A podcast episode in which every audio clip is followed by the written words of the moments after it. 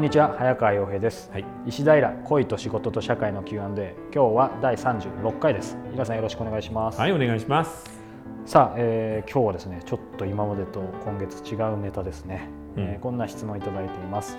最近の CD の売上ランキングを見ているともはや CD を売っているのかアイドルの握手券を売っているのかわからないありさまですね、音楽好きとして大変嘆かわしいです真面目に音楽を作っているアーティストは儲からない時代なのでしょうか、今後は Spotify など参入でますます厳しくなりそうです。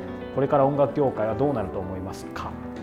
うーん正直言って音楽っていうもの自体はなくならないと思うんですよね。はい。みんながそのまあ素晴らしい音楽を聴いて盛り上がる、でそれを共有するっていうことはまああの続くでしょうから。ただいわゆる音楽業界に関しては厳しいと思いますね。昔の本当に4分の1、5分の1ぐらいになって細々と続く。でたまにメガヒットが生まれる。でも業界全体としてはじりじりと細っていくってことになるでしょうね。やっぱり僕はあの欧米スタイルの今あるシステムをぶっ壊して儲けるっていうやり口があんまり好きじゃないんですよね。というと？例えば Spotify とかパンドラってありますね。はいはいあのああいうようなやり方で音楽産業をまあ定額の、うん。えー聞き放題でぶっ壊してしまうとか Uber のようにタクシー業界をぶっ壊しちゃうとかいやだからなんだろうな。まあディスラプトって言いますけれど、はい。今ある既存の秩序を壊して革新的な方法でそのさらっていくあのやり口っていうのがなんかまあ好きではないですし、良くないなとは思いますね。まあ今それが本の業界でも当然起きていて出版も大変なんですけどね。そうですまあ定額読み放題には移っていくでしょうからね、遠くない将来。でもなんか稲さんがおっしゃってるそういう既存のものをまあ破壊、一緒にしてそれこそゼロになっちゃう、うん。とこのこ言葉の真意をもうちょっと聞きたいんですけど、えっとややもするとそれって既得権益の人がそういうのはどうこうっていう意見もあると思うんですよ、うん。でも稲さんがおっしゃってるのはまたちょっと違うじゃないですか。その辺のもうちょそうですい真意を聞ねきたいんです今ねその既得権益っていうものに関して何もかも一緒にまとめすぎていませんか？普通の人が普通に働いて暮らせる仕事をそれを既得権益だって今言ってると思うんですよ。あのだからみんなその伝で言うと例えば AI とかロボットみたいなものがたくさん働いて出てくるようになりますよね。じゃあどうでしょう？自動車工場で働いている労働者のことをあんたたちは既得権益だ。工場で働くなんて贅沢だって言ってロボットに置き換えるっていうのはどうなんでしょうね。実際今それはどんどん進んでますけれどそういう部分まで既得権益じゃあもうコンビニで働く例えば時給最低時給700円の仕事が既得権益になり得ますよ。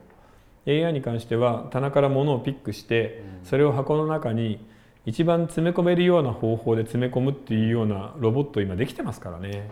確かに。うん、だから既得権益というのは全部悪であるっていうような考え方はちょっとやっぱり幼すぎると思いますね。そうなるとちょっと危険ですよね。そういうニュースとかを見てると、うん。既存のそういう既得権益をぶっ壊すある意味、まあ、それがままさに欧米の言ってるそういうモデルみたいな捉えられ方してるけど、うん。実際そこで職を失ったりお金が減ってるのはもう真面目なここの音楽普通の労働者家ですからねだったり、労働者だったりで,、ええで結局既得権益のごく一部の 0. 数パーセントの人たちは形がどう変わっていっても、はい、まあ、要は私服を肥やしているってことですそうなんです。今私服ではないですね。要するに利益を集中させている。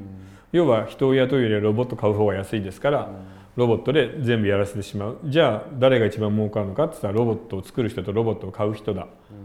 じゃあ普通の働いてる人たちはもうみんな仕事がなくなっていくっていう正直もうそれが目の前に見えてきているのでその辺に関してはどこかで歯止めをかけないといけないでしょうね。うんそれ見えてる中で音楽業界はだから業界としてでもやっぱり縮小うする。ん。まあ今どんどん縮小してますしね、うん。ライブをやらないともう食えませんから、うん。まあライブがあってよかったねっていうぐらいの感じですかね。ただうん。このは音楽業界だけじゃないですよ例えば医者とか法律家税理士、えーホワイトカラーの事務員とかもどんどん置き換わっていくので、うん。そりゃそうだよね、うん。だって一人の医者が経験できる生涯何人患者に会えるかっつったらせいぜい5,000人とか1万人じゃないですか。でも、えー医療用の AI って世界中の医療の全データにアクセスできるんだよね。そそうね。そうすると圧倒的に診断の精度は上がっちゃうんですよ人間を超えてそう考えるとじゃあ診断は医者よりは人間の方あ人間よりはロボットの方がいいねってなってしまいますから。命が関わるとやっぱりそっちってはいもう断然精度が高いので、うん、なんてことを考えているとさあどうでしょう。医者は既得権益か工場労働者は音楽家は。で僕たち普通の人間はどうなんだろうっていうのも考えた上で、その既得権益だったり、その産業革命みたいなのを考えないといけない時代になってるんだなって気がしますけどね。そうですね。まあ、僕らが何ができるかはちょっと分かんないですけど、ただそういうふうにやっぱりものを見ないと、うん、いやでも大変だと思うな。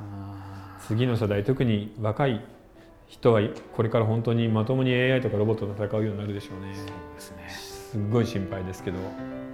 ということで音楽業界だけではないということで。はい、そうですね。はいということで、えー、今日は第36回でした、えー、引き続き質問の方は、えー、左公式サイトからお寄せください。はい、皆さんどうもありがとうございました。はい、ありがとうございました。